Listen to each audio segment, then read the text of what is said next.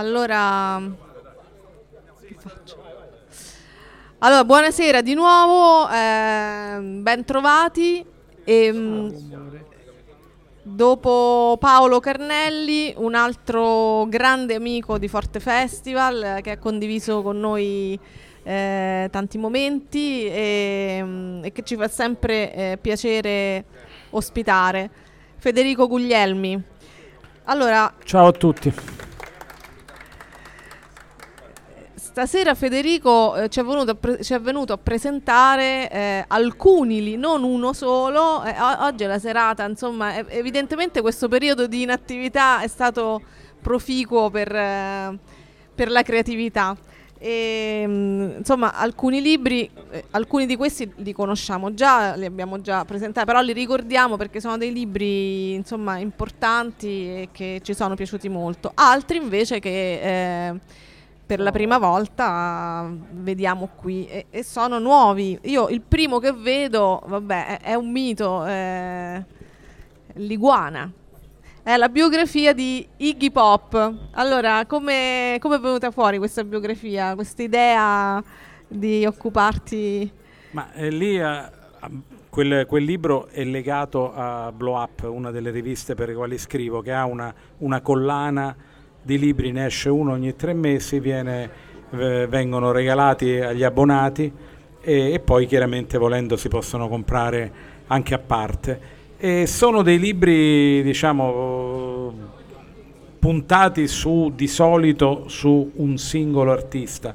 Diciamo vogliono essere delle semplici, nel mio caso una semplice biografia eh, agile, biografia musicale, cioè una sorta di, eh, più che raccontare i fatti del- diciamo, della vita, anche se ci sono ovviamente quelli almeno i più significativi, eh, c'è un... eh, il- si segue il percorso discografico con le, le necessarie annotazioni storico-critiche, quindi si capisce quali sono i dischi più interessanti, si, si racconta fondamentalmente una storia. È un libro, come vedi, di, eh, come vedono tutti, di dimensioni ridotte. Eh, ci sono biografie eh, di Iggy che sono eh, estremamente eh, più ampie, eh, più dettagliate.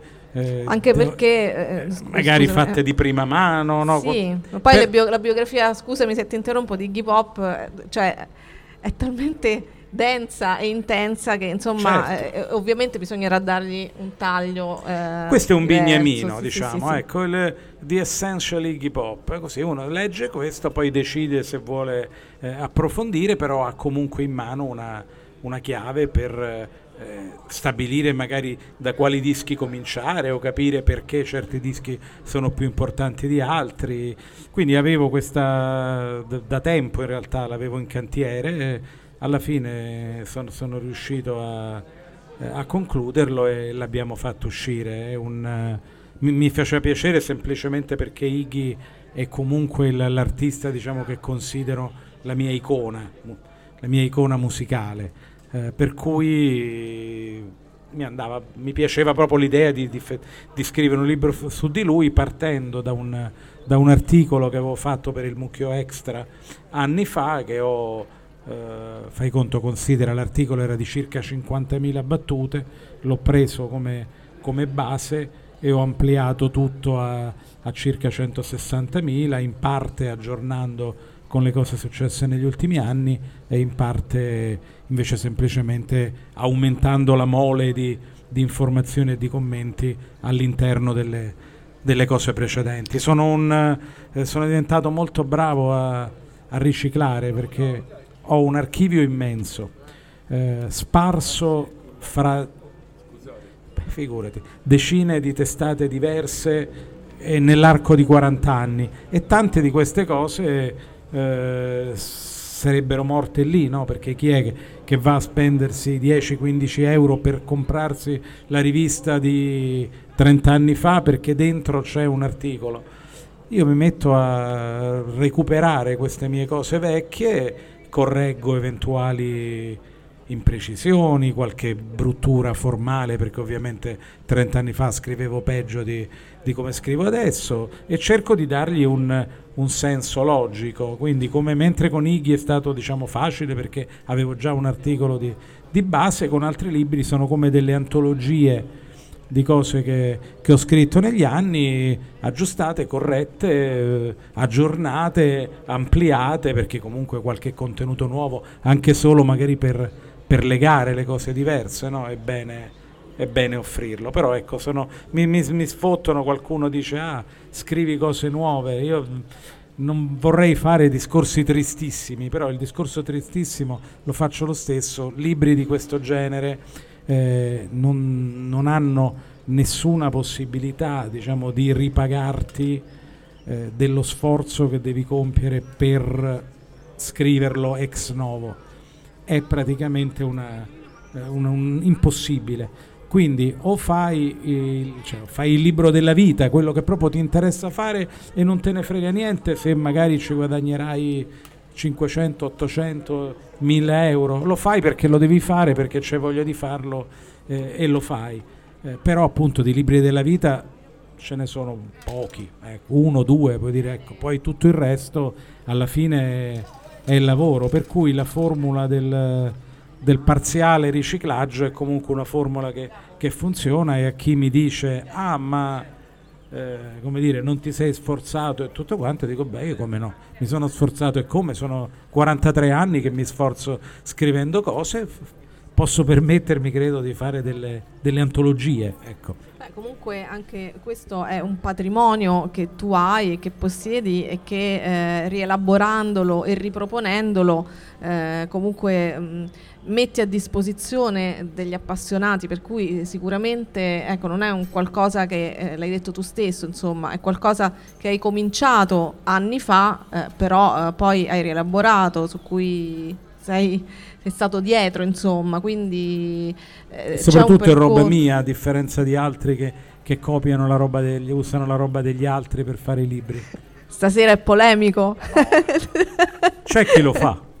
sì, lo fanno in tanti campi sicuramente. Quindi, allora, questa, eh, il primo libro è eh, la biografia di Iggy Pop, addirittura l'indomito. È il termine giusto, credo, è uno che ha fatto nella vita esattamente quello che gli è parso e piaciuto sempre, eh, compreso anche quando ne aveva voglia di vendersi, diciamolo nel, nel senso buono del termine, perché Iggy non è uno che che sputa sui soldi, eh. cioè, se gli chiedono di fare una certa cosa e lo pagano e non, ed è una cosa che, che, gli va di fare, lui non si pone proprio il problema della ah, boh dovrei la mia immagine, lui è un vero, un vero rocker e il vero rocker non è necessariamente uno che suona rock, il vero rocker è quello che, che agisce seguendo il suo istinto qualunque esso sia e quindi va bene così. E secondo te è rimasto un vero rocker? Cioè, poi ci sono queste rockstar che con l'andare del tempo diventano un po' patetiche, no? E, e, Iggy è, è uno di quelli? Ma Iggy adesso deve fare sì, un concerto, negli ultimi diciamo 10-15 anni più o meno ha fatto molte cose che stilisticamente parlando con il rock non c'entrano nulla, eh, però sono eh, diciamo, l'attitudine che mette nel fare queste cose è sicuramente libera e selvaggia, anche se espressa stilisticamente in maniera, in maniera diversa. Poi fa anche, fa anche, ancora cose rock, chiaramente con eh, lo spirito e la voglia che può avere una persona che comunque ha ben superato i 70 anni e non, eh, anzi diciamo che fa fin troppo, ecco. però per lui è sempre comunque, non si sa bene come, un, è una cosa miracolosa che si sia riuscito comunque a mantenere come si è mantenuto perché considerato tutto quello che avrà assunto eh, in gioventù e non solo in gioventù è uno di quelli che dici è un miracolo che sia vivo no? infatti eh, ma invece consideriamo anche eppure è live and kicking pure sì. per cui Cioè, ormai. David. Bowie, Lou Reed eh, purtroppo ci hanno lasciato già da tempo, invece lui insomma rimane con- speri- speriamo- a speriamo vita, ancora a per lungo, carità, eh, glielo, glielo auguriamo Ecco. assolutamente. E poi passiamo invece a un altro libro recente. Sì. Allora, come sapete tutti, eh, Federico è un grande esperto di punk. eh? Sì. Ehm, E, e con questo libro eh, ci parla di, eh, dell'hardcore punk californiano. E quindi c'è tanta roba, come vedete anche dalla mole. Ecco, quella è proprio il classico libro antologico eh, in cui me ne sono, ehm, mi sono completamente, me ne sono completamente infischiato di dire voglio fare la- l'enciclopedia, deve essere completo. Assolutamente no, lì ho, ho preso, ho raccolto tutto quello che ho scritto eh, dagli albori dell'hardcore punk californiano, quindi parliamo del 1980 più o meno, c'è anche eh, un capitolino sui, eh, sui prodromi del, del fenomeno, ovviamente per introdurre, però insomma mi sono accorto che avevo tantissimo materiale eh, esauriente, mh, sufficiente per raccontare una, eh, tutta la storia del fenomeno, almeno all'inizio. Diciamo che tutto quello che manca eh, non, è, non è poi così importante che, che ci fosse. Ho raccolto recensioni, qualche monografia, eh, alcune belle interviste, fra le quali una ai Bad Religion eh, eh, che feci di quasi due ore con eh, Greg Graffin e Brett Gurevitz dove mi raccontavano tutta la loro storia, eh, per cui ecco, sono venute fuori, sono 350 pagine di, eh, di roba, eh, quello è praticamente sì, mi pare che sia tutto, eh, tranne i capitoli dove, introduttivi, cioè dove c'è una piccola spiegazione di quello che ci sarà nel capitolo, se ben ricordo è tutto quanto materiale riciclato, però appunto materiale riciclato dal 1980 fino ai, diciamo, io dico, gli dice eh, 2000 perché eh, in pratica si segue l'hardcore californiano dalla nascita, quindi la prima generazione inizio anni 80, eh, la seconda diciamo, generazione è arrivata un po' dopo, sempre negli anni 80 e si riprende poi il discorso con eh, gli Offspring, eh, eh, i Green Day, i Rancid, che sono stati i gruppi che per la prima volta hanno portato il punk californiano in cima alle classifiche di tutto il mondo perché negli anni 80 il punk, qualsiasi punk, è stato un, un fenomeno assolutamente di nicchia, non, che nelle classifiche non le vedeva mai, nemmeno con, nemmeno con lanternino proprio. Per cui ecco, quello è un, l'esempio che dicevo prima, cioè raccolto tante cose, uscite su tanti giornali diversi, le ho messe assieme e ho visto che che raccontavano bene una storia, ho detto chiaramente non è un'enciclopedia, eh, ci sta un sacco di roba che manca, magari di alcuni gruppi che hanno fatto so, sei dischi, ci sono le recensioni di tre dischi soltanto, ma non è, non è importante, va, va, bene così, è, è, comunque un libro molto ricco che, che è piaciuto, ha avuto la, la, la sfortuna diciamo, di essere uscito nel periodo di, di Covid, per cui non ho potuto fare presentazioni, eh, però comunque è andato, è andato benino, è un libro che fa poi sempre catalogo, lì alla Tsunami sono sicuramente contenti di, di averlo nel catalogo. Quindi c'è, c'è, ancora molto interesse nei confronti di... di, di Beh, io penso che ci sia sempre molto interesse nei confronti dei... Eh, diciamo di fenomeni che hanno fatto storia e fenomeni anche dei quali eh, non c'è un, magari in Italia una, una, documentazione. Io cerco sempre di fare, non sempre ci riesco, però cerco sempre di orientarmi su titoli che non hanno un, un equivalente, cioè non mi verrebbe mai di scrivere per mil- il milionesimo libro sulle morti sospette del rock, ecco. Okay. Preferisco temi... certo. Tu parlavi di Green Day, no? Sì. Io quando stavo a scuola c'erano questi Green Day, tutti quanti erano fissati con Green Day senza sapere chiaramente magari che facevano punk rock californiano. Secondo te qual è stata la chiave che ha portato a questo avvicinamento di ragazzi che ne so, come potevamo essere noi al liceo che non avevano mai ascoltato quel tipo di musica, con quel gruppo lì e portarlo a quel tipo di successo? Allora, beh, lì la cosa, la cosa fondamentale è stato il, fondamentalmente l'ondata eh, di rock americano del 1991, diciamo quella dei, dei Nirvana, dei Soundgarden, dei Pearl Jam, cioè contemporaneamente Red Hot Chili Peppers che avevano già una carriera alle spalle ma sono esplosi in quel periodo lì.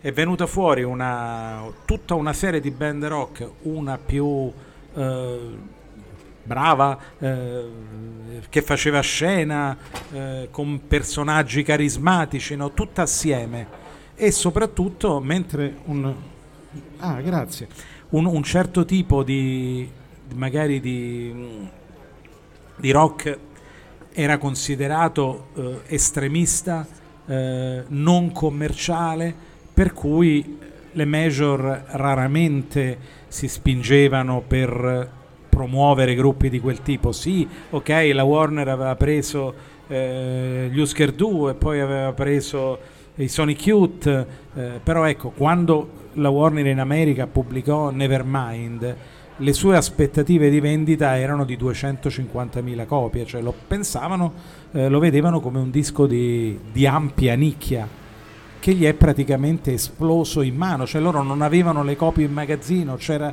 richiesta tutto questo per, okay, per Smells Like Teen Spirit, per il video, insomma, per tante cose.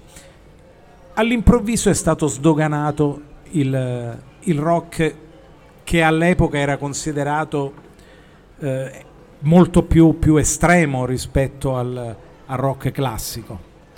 Per cui a quel punto le major sono impazzite, dice dobbiamo cercare i gruppi rock. E quindi offrivano pacchi di soldi a band non improbabili, cioè band serie che però non avevano nessuna possibilità ovviamente di essere come i Nirvana.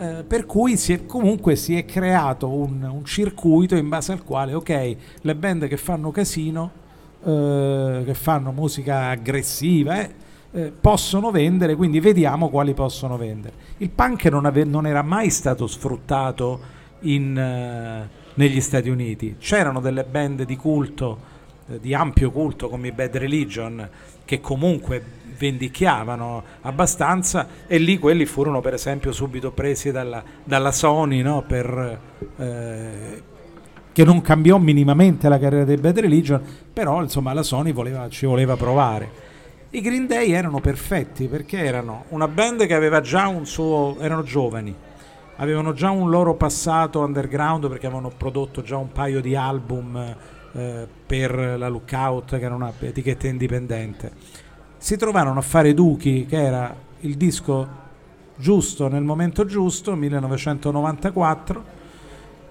Quindi Green Day, gli Offspring, poi arrivarono mm, i Rancid, i NoFX e dietro tutta una valanga di band. Eh, perché? I Green Day un gruppo di eh, gente che suonava bene, fa- scrivevano ottime canzoni, ma eh, come dire davano, erano giovani e davano l'idea di voler cazzeggiare, cioè riprendevano uno, uno stereotipo che fondamentalmente è quello dei Ramones, che è buono per qualsiasi generazione. Cioè tu puoi tranquillamente ogni vent'anni puoi tirar fuori i nuovi Ramones e più o meno funzioneranno. Nel caso dei Green Day hanno fu- funzionato particolarmente bene perché eh, era un momento in cui tante cose sono esplose, si era creato l'humus, capisci? Giusto, poi chiaramente dopo un po' di tempo, ok vabbè che palle, avanti un altro trend, però ormai i Green Day avevano già acquisito una, una tale popolarità che sono rimasti, anche perché comunque hanno continuato a fare canzoni piacevoli, ben costruite, il genere e sono diventati ovviamente meno punk e più power pop, no? però hanno, hanno saputo andare avanti e loro unendo appunto aggressività, melodie, testi così un po' sboccati e yeah, andiamo a far casino. Perfetti, ogni generazione ha bisogno di una, di una band così, perché proprio, come dire, eh, ha tutto quello che un ragazzo di 14 anni eh, vuole dalla musica, la trasgressione, il fatto che i genitori chiudono la porta, che è questo casino, capito? È, è assolutamente così. Io penso che, che, il successo dei Green Day, che sono stati in assoluto i più eh, fortunati anche a livello di longevità, penso che sia giustissimo, nel senso era... Mh, eh, a me piace, piace, ascoltare i Green Day, mi, mi, mi divertono, eh, poi è chiaro, dico, beh, però tutto questo l'avevano già fatto i Buzzcocks eh, vent'anni prima e per altri versi i Ramones, ma va bene uguale, appunto considera che i, i ragazzi tu puoi, puoi, andare a un 14enne che ascolta i Green Day, puoi andare cento volte a dirgli guarda che i Buzzcocks e i Ramones erano un'altra cosa, ma quello ti guarda e ti dice beh ma a me piace una band che posso andare a vedere in concerto, non una dove sono morti tutti, no? una band che può fare un nuovo disco, non una in cui il nuovo disco è una raccolta di demo tirate fuori da, da, da chissà dove, cioè uno deve avere qualcuno con cui identificarsi, qualcuno da poter da poter seguire, funziona fondamentalmente, qualcuno che sentono vicino, anche se poi certo, eh, voglio dire, 50 anni hanno alla fine, per cui non è difficile, però in qualche modo li, li vedono perché si vestono ancora eh, così da, da ragazzini e, e si comportano ancora da ragazzini, per cui va bene così.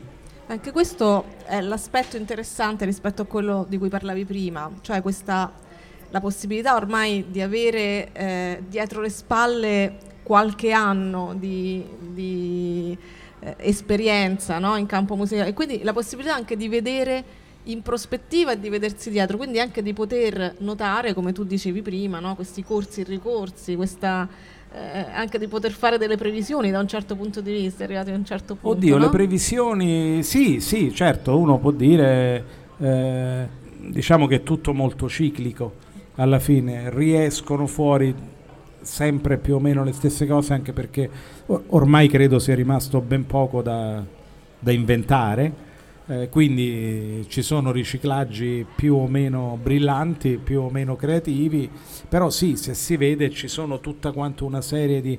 La, psichedelia è nata originariamente nel... Eh, attorno al 1966-67 che poi ha avuto un revival negli anni 80 e poi ha avuto un altro revival negli, negli anni 2000 per cui più o meno ogni vent'anni il glam pure quello riciclato infinite volte il punk riciclato infinite volte le cose funzionano ed è esattamente come dicevo cioè, eh, siccome il rock eh, per quanto oddio per quanto meno di un tempo rimane una musica diciamo giovanile, eh, il, il, discorso è appunto quello di, di ricreare in maniera più o meno spontanea eh, gli, i soliti stereotipi da, da, riciclare per nuove generazioni di ascoltatori. Qualcuno di questi vorrà tornare indietro alle radici, diventerà un appassionato eh, studioso no? e, e, capirà magari le differenze che c'è fra una, una, cosa e un'altra, altri semplicemente saranno quei due, tre, quattro anni dietro a queste cose e poi dimenticheranno perché si sentiranno cresciuti e passeranno altro. Io conosco tantissima gente che ha ancora a casa quei 100 dischi che sono i 100 dischi che ha comprato quando aveva so, 16 anni, 18 anni, poi hanno smesso di seguire, la musica non, eh, continua a, riascoltarsi magari soltanto quella musica lì che è la loro musica e non, non seguono più nulla, non sanno più nulla di, di, quello che succede adesso, magari ascoltano la radio, no? eh, quello che passa ma non si pongono proprio il problema di, di cosa stanno ascoltando e poi c'è una piccola percentuale invece che sono quelli che rimangono appassionati, cioè che si appassionano sul serio e questa cosa rimane a far parte della loro vita, eh, per dire il mio caso è in questo senso illuminante, cioè ho cominciato a ascoltare dischi che nel 71-72 che avevo 11-12 anni e ancora ascolto dischi adesso, sono riuscito a farne un lavoro, eh, sono comunque ecco, però tanti altri hanno preferito magari attività più più sicure, più remunerative, eh, più eh, come dire, apprezzate socialmente siccome io purtroppo per fortuna ne, di tutte queste cose me ne sono sempre bellamente fregato, ho, fatto, ho avuto la fortuna di poterlo fare, quello senz'altro, che non è, non è assolutamente scontato, mi ritengo un, un privilegiato assoluto, su questo non, non, non, ci piove. Di recente ho scritto, eh, quando è stato, un anno, un, un anno, fa circa, ho voluto fare su Blow Up un articolo di... Ehm, di memorie, mettiamo così, legate a un disco particolare che per me ha avuto molta importanza, che Non al denaro, non all'amore né al cielo di Fabrizio De André. Ho scritto quasi 30.000 battute di, della mia storia personale legata a questo disco, quindi come l'ho scoperto, come l'ho vissuto, come lo vedevo all'epoca e come lo vedo con, con il senno di poi e eh, è una cosa che appunto ed è stata un'occasione bella, una sorta di, di autoanalisi eh, per dire accidenti, cioè ricordarsi determinate cose, no? come ritrovare, che ne so, l'avevo comprato, cioè un ragazzino, eh, mi, ero, mi, ero, comprato l'antologia di Spoon River, che era il libro che aveva ispirato eh, Non al denaro, non al cielo, un libro eh, che, è, che sono praticamente delle poesie eh, diciamo idealmente messe sulle lapidi della gente morta di un, di un piccolo paese eh, finto, non esistente degli Stati Uniti, appunto questo Spoon River eh, 200 anni, circa 200 anni fa. Ecco, è una, eh, è una cosa insomma che lo ved- quanti ragazzini di 12 anni oggi si si comprano Spoon River eh, o, le, o, l'equivalente di Spoon River. All'epoca mia, quando avevo 12 anni io, non era così strano. Io magari prendevo eh, Spoon River, però c'era magari quello che si prendeva il capitale eh, di, di, Marx. Cioè eravamo più curiosi di, di, sapere determinate cose perché avevamo meno distrazioni, eh, la vita era più semplice. Non avevamo tutte quante queste scelte e molti di noi sceglievano le, le lo stimolo della cultura che poteva essere letteraria, musicale, già nemmeno cinematografica perché all'epoca non esistevano mica le, le, le videocassette, i, i, DVD, figuriamoci, o la TV in streaming, cioè lì si dice sono appassionato di cinema, dove per rivedere Tommy dove, degli U dovevi aspettare l'anno dopo che tornava nel cinemino de sé, era un altro mondo. E chiudo questo discorso, tutto questo l'ho detto semplicemente perché facendo questa autoanalisi mi sono trovato a scrivere una cosa che la, la, vedevo lì e dico che faccio, la cancello, la tengo, la cancello, la tengo, poi alla fine l'ho tenuta, cioè dicendo che alla fine sono arrivato, all'epoca erano 61, ora sono 62 anni, eh, sono estremamente soddisfatto, quasi mi vergogno di quanto sono soddisfatto di tutto quello che ho fatto perché so che purtroppo tanta gente non è eh, non è stata altrettanto fortunata eh, e non, ha, non, è stata felice come sono stato felice io. Per cui tutto sommato cioè, il mio l'ho fatto, dico se, mh, se, mi investono con la macchina adesso che vado via, spero sempre di no ovviamente, però non, nel, nell'ultimo momento no, uno pensa, dice no, beh però dai su, me la sono goduta, è stato bello, è andato, ho fatto tante belle cose, sono sono contento, ecco, non, non ho rimpianti. Ecco. Una domanda se posso. Prego. Se questa passione adesso l'avessi avuta adesso hai vent'anni, cioè tu oggi a vent'anni ti devi fare questo mestiere oggi, con il mercato di oggi, la situazione di oggi, le edicole, tutto quello... È, è impensabile, cioè nel, io personalmente se avessi la stessa indole che, oh madonna, se, se, avessi la stessa indole che avevo 40 anni fa, eh, non, penso che sarei stato un, un, emarginato in questo mondo, perché eh, il mondo che vedo adesso è, è, l'opposto di quello che sono sempre stato, cioè il, questa enfatizzazione di, di, qual, di, qualsiasi cosa, questo volersi far vedere eh, ad ogni costo. Eh, c'è una, un'espressione scurrile che utilizzo ogni tanto eh, per descrivere eh, per esempio tutti quelli che diciamo f- fanno, fanno, il mio lavoro cioè, che per loro è, è- scrivere, non c'è, non c'è differenza fra aver pubblicato so, 20.000 articoli su eh, 30 riviste diverse e scrivere su Facebook, per molti è la stessa identica cosa, però io noto nella, eh, in molti questo tentativo che spesso riesce anche di far eh, sembrare eh, ogni loro scorreggia un tuono. Ecco, eh, io mm, no, ho sempre detto sì, faccio delle, delle scorreggine, ok, non fanno poco rumore, eh, basso profilo, mi è sempre piaciuto avere comunque, ecco, stare eh, soft. E questo mondo di oggi non nessuno, cioè tutti le, le sparano, fanno a gara continua a chi le spara più grosse, tutti fuori dalle righe, tutti polemici, eh, non, mi, non mi troverei e poi ovviamente non credo che mi troverei con la musica perché se vedo che quello che va per la maggiore oggi, soprattutto in Italia, mh, insomma, ecco, non, non- non è proprio il, il tipo di... però che non si può dire, sai, a vent'anni, che, che ne sai? Magari mi, mi piaceva il rap. eh, Ma dal punto di vista economico, cioè il mercato, cioè il giornalista musicale oggi, a 20 anni avresti le stesse opportunità lavorative? No, cioè avrei, avrei tante, avrei tante opportunità, avrei molte più opportunità di poter fare, cioè di poter pubblicare, di poter essere potenzialmente letto, ma eh, nessuno mi, ti, ti paga oggi. Cioè io quando ero, le prime cose che ho scritto nel 1979, le prime recensioni, mi dopo che tre mesi che erano usciti, "Mm, dacci dati, dammi i dati fiscali perché ti devo pagare.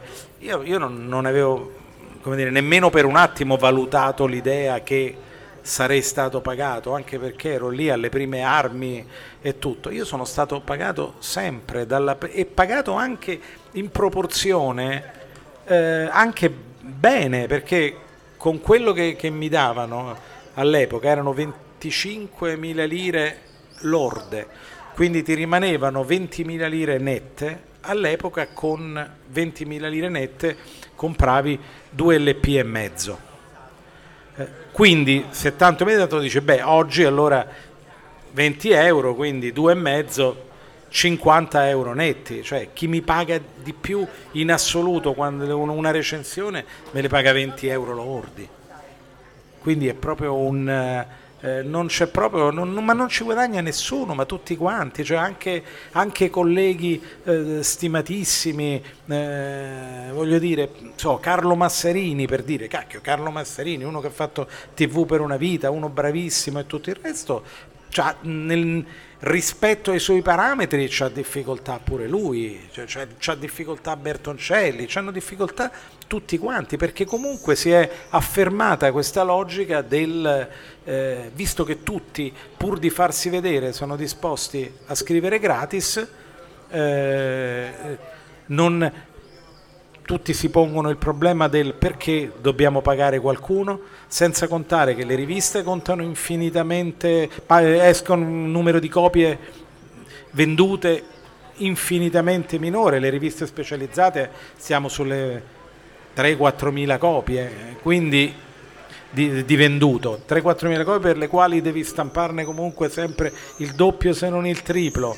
Eh, io nel- nel- ho mollato Velvet nel 1990 perché, eh, oddio, eravamo scesi sotto le 9.000 copie vendute e mi sembrava, dico no, non voglio fallire sotto le 9.000 oggi se, voglio dire, se il rumore vendesse eh, ne- 9.000 copie eh, vedresti Rossano Lomele che, che corre nudo per strada capisci?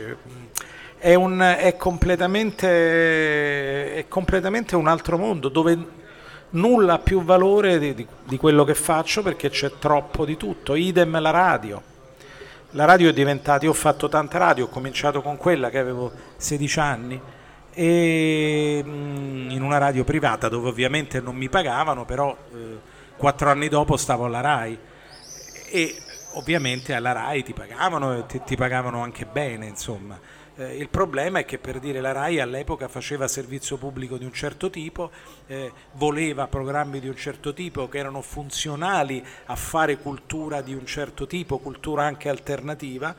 Eh, tutte cose che oggi, a parte Radio 3 eh, e qualche nicchietta qua e là, non, non vuole semplicemente più. Basti vedere co- cosa succede a Radio 2, cioè sono tutti adeguati alle radio commerciali, fanno quella cosa oscena, terrificante delle telecamere in studio, che è una roba che, che cioè, la radio con, con, le telecamere che ti puoi vedere in internet è, una, cioè, è la negazione di quello che è sempre stata la radio. Il, il sogno della mia vita, quello che ho avuto appunto la fortuna di fare per tanto tempo, è quello di uno che ne sa di musica e che più o meno sa raccontare storie davanti a un microfono nella penombra di notte che parla, racconta e fa ascoltare i dischi e li spiega e dice come li ha vissuti. Ho avuto la fortuna di fare questo per tantissimo tempo a Rai Stereo Notte, 5 ore la notte intera con la gente che per tutta Italia che girava in macchina, che era uscita dai concerti, che mi mandavano messaggi, che erano entusiasti di sentirsi un sacco di, di, di magari di musica che non si sentiva molto in giro, che però a loro piaceva. Ecco, queste sono state cose bellissime. Dice sì, Sterenotte, ma c'è ancora Sterenotte, sì, un'ora e mezza, cioè non, non è più, ed è comunque tutto quanto spettacolarizzato, tutto fatto con un taglio diverso e deve avere il profilo social. Il programma intendo dire. Non, non, più non c'è più magia capito? È tutto un un copiarsi a vicenda, tutto un fare cose che non si sa bene per, a chi sono destinate. E, eppure lì eh, che cosa è successo anche? Che sono nate tantissime radio col web, che ve lo dico, web, ci sono web radio, cos'è, cos'è la, la cosa fondamentale? Che mentre prima le radio in FM erano locali, no? per cui ci stava un po' spazio per tutti, magari per fare cose diverse, trovavi le, eh, però coprivano un'area limitata. Oggi tu col computer ti puoi ascoltare la radio che, che fa solo punk brasiliano, direttamente dal Brasile. Cioè c'è un'offerta talmente mostruosa che, non, che, che, che non, non, si sa nemmeno come scegliere. È come quando mi metto davanti alla tv e mi guardo e comincio a vedere. Allora, eh, Prime, Netflix, eh, Mubi, cioè 5-6 televisioni diverse con qualunque cosa, con qualsiasi serie tv e alla fine mi ritrovo a fare zapping perché non so scegliere che cosa, che cosa vedere e sono, io sono abbastanza appassionato di serie tv e rimango sempre agghiacciato da quante ne escono. Cioè, ma come fa uno? Perché, perché uno avrebbe sempre il desiderio di che ce l'ho sempre avuto questo di conoscere il più possibile, no? però il tempo è quello che è, le giornate sono quelle che sono, non, non hai il tempo per tutta l'offerta, nemmeno per tutta l'offerta pur di nicchia no? che potenzialmente ti dice, che so, fa, mi piace la fantascienza. Guardatevi tutte le tv in streaming, quante serie ci sono di fantascienza, non, non si possono vedere tutti e lo stesso con i, succede con i dischi. Prego. Sì, c'è anche questa, infatti, cioè, diciamo, ci sono quei, eh, quegli stereotipi no, narrativi, alle volte sviluppati meglio, alle volte sviluppati peggio, però alla fine sono sempre le stesse idee che circolano e ricircolano, e, però appunto tu per accorgerti di questa cosa le devi vedere, no? se, se, uno è come me che eh, odia, che so, lasciare un libro a metà, io comincio a leggere un libro, non mi piace tanto, però no, cacchio, lo devo finire, magari migliora. E, e ho lo stesso tipo di, di, atteggiamento nei confronti delle serie, nei confronti dei dischi. Non sono di quelli che non è capace di, di, di lasciar correre, voglio sapere come va a finire. Però eh, preferivo quando, non dico quando avevo i due canali in bianco e nero, eh, perché in effetti era un po' troppo poco però credo che ci sia un'offerta esagerata ormai di qualsiasi cosa, come c'è un'offerta esagerata di libri, come c'è un'offerta esagerata di, di dischi, di tutto, c'è un'offerta esagerata di tutto e, e non, non, si sa, siamo come tutti quanti mh, ubriacati di, di proposte di ogni genere, eh, delle quali però ho come l'impressione che quelle che restano davvero sono, sono poche. Io ricordo benissimo dischi che ho ascoltato diciamo 30 anni fa, 25 anni fa, ecco, però non eh, faccio fatica con il disco che ho ascoltato, la se- ho ascoltato e magari recensito la settimana scorsa. Ecco. Allora Federico, eh, Scusa, questa- ho fatto no, un pippone. No, no, tranquillo. Eh, Sei qui apposta. ho questo difetto. Eh, tu parlavi di grande quantità di proposte, ma anche Forte Festival ne ha tante e, e tra poco si eh, dovrebbero esibire ehm, i eh, du- duo, per- duo di passaggio, scusate, eh, che sono un duo di mm, chitarra classica e mm, qualche metro, qualche metro più giù. Quindi io vorrei concludere intanto ehm, parlando velocemente di questo mm, anche Be questo My nuovo libro, Be My Guru. Quello è l'ultimo, sì. E noi abbiamo stasera toccato spesso mh, l'argomento, o, mh, insomma, sfiorato, abbiamo parlato degli anni Ottanta anche con Paolo Carnelli, o come punto di eh, arrivo di determinate carriere, come per gli Yes, oppure eh, come punto di, ehm, di inizio. E, e anche qui, in questo ultimo libro di Federico Guglielmi, eh, si parla dei magnifici anni 80 del rock australiano e neozelandese. Brevemente ce lo racconti? Esempio classico di eh, cosa di nicchia. Cioè, eh, ne- negli anni Ottanta eh, è successa questa cosa in Australia, sempre sulla spinta del punk degli anni 70, per un certo periodo, fai conto, fra l'81 e 86-87 sono nati un'infinità di gruppi, usciti un'infinità di dischi, eh, rock, eh, vari, vario genere, però tutti in qualche modo collocabili in, un- in una macro area che possiamo definire rock, eh, con una qualità media eh, eccezionale. Questo fenomeno inizialmente è stato poco considerato al di fuori dell'Australia, però poi è arrivato anche in Europa, è arrivato in- anche in America, si è creato insomma un culto per, per questa musica australiana e neozelandese. E io mi sono all'epoca, per tutta una serie di circostanze fortuite, ho beccato il fenomeno eh, quando cominciava e, mi- e sono stato in Italia quello che ne ha scritto più di chiunque altro. Quindi eh, mi sono messo a raccogliere tutte le cose scritte, le ho un pochettino aggiustate, in questo caso però mi sono messo a dire ok che manca e ho aggiunto quello che mancava, c'erano alcune band delle quali non avevo per esempio mai scritto nulla semplicemente perché l'aveva fatto qual- magari qualcun altro nelle riviste dove lavoravo io.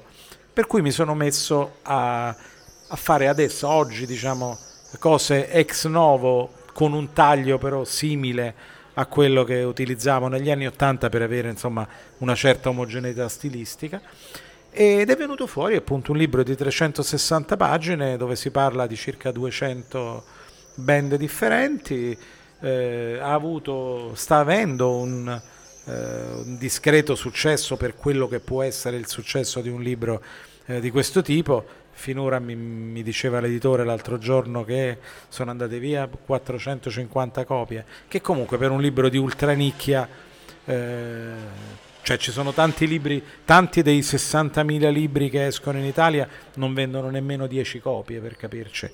Eh, per cui già va bene, ma poi è un libro di quelli che fanno catalogo, che rimane, che è buono oggi come sarà ancora buono fra dieci anni, perché non è che lo devi aggiornare, parla di quello degli anni 80, l'ho, l'ho proprio bloccato attorno al 92, cioè dico ok, eh, l'onda lunga finisce qui. Ed è un'altra dimostrazione di quello che non il libro, ma la musica australiana e neozelandese, del fatto che questa eh, orribile le- leggenda che circola sugli, sugli rock degli anni Ottanta, che si dice che è stato un decennio terribile perché tutti pensano eh, agli Spandau Ballet, ai Duran Duran, ai primi Depeche Mode, che al confronto di, di tante altre cose sono comunque roba degnissima, cioè scrivere canzoni pop come quelle dei primi Duran Duran eh, ce ne vuole. Noi le schifavamo, noi duri e puri all'epoca le, le schifavamo, però voglio dire negli anni Ottanta abbiamo avuto l'hardcore punk in tutte le sue declinazioni possibili e immaginabili, il recupero dei 60s con eh, psichedelia, eh, cose più, più, pop, eccetera. Tutto il post-punk, eh, voglio dire, più o meno eh, scuro.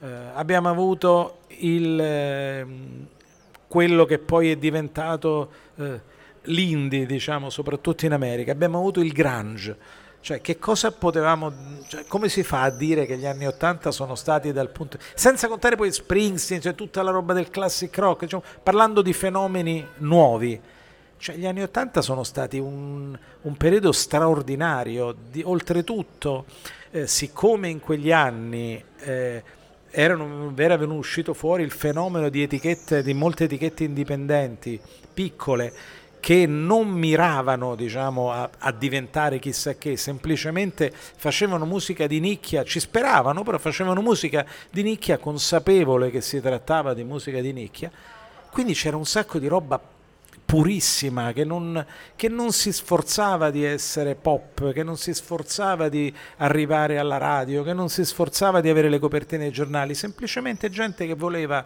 esprimere se stessa e e lo ha fatto eh, in tanti casi in maniera eh, notevolissima. Poi certo, se ci mettiamo a paragonare gli anni 80 agli anni 60, uno dice, beh certo, gli 80 però hanno ripreso tante cose che già c'erano, sia nei 60 che nei 70, sì, in chiave più moderna, però quello era. Diciamo fondamentalmente il mio decennio preferito, cioè difficile da scegliere, perché i 60 so, diciamo che fra il 65 e il 68 è successo più o meno qualsiasi cosa. Gli anni 70 fra l'hard, il prog, il glam e poi il punk un, un'altra apoteosi. Eh, gli 80, tutte queste, queste cose delle quali abbiamo detto, però ecco, faccio fatica, per cui se faccio fatica io vuol dire che evidentemente questi anni 80... Mh, non erano poi così di plastica, eh, lo erano per, eh, così, per, per le masse che vedevano soltanto quello che emergeva, perché in effetti quello che emergeva era, sapeva un po' di plastica, però sotto succedevano un sacco di cose magnifiche. Senz'altro. Come allora, l'Australia. grazie a Federico grazie Guglielmi. A e... Grazie a tutti. Volevo soltanto dire che i libri di cui abbiamo parlato stasera più... Volendo ci sono. Ecco, ci sono, quindi, e anche quelli di Paolo Carnelli, quindi se volete sono a vostra disposizione. Grazie a tutti. Grazie. Adesso cadrò dal palco. A mo' di punk proprio. Stage no, no.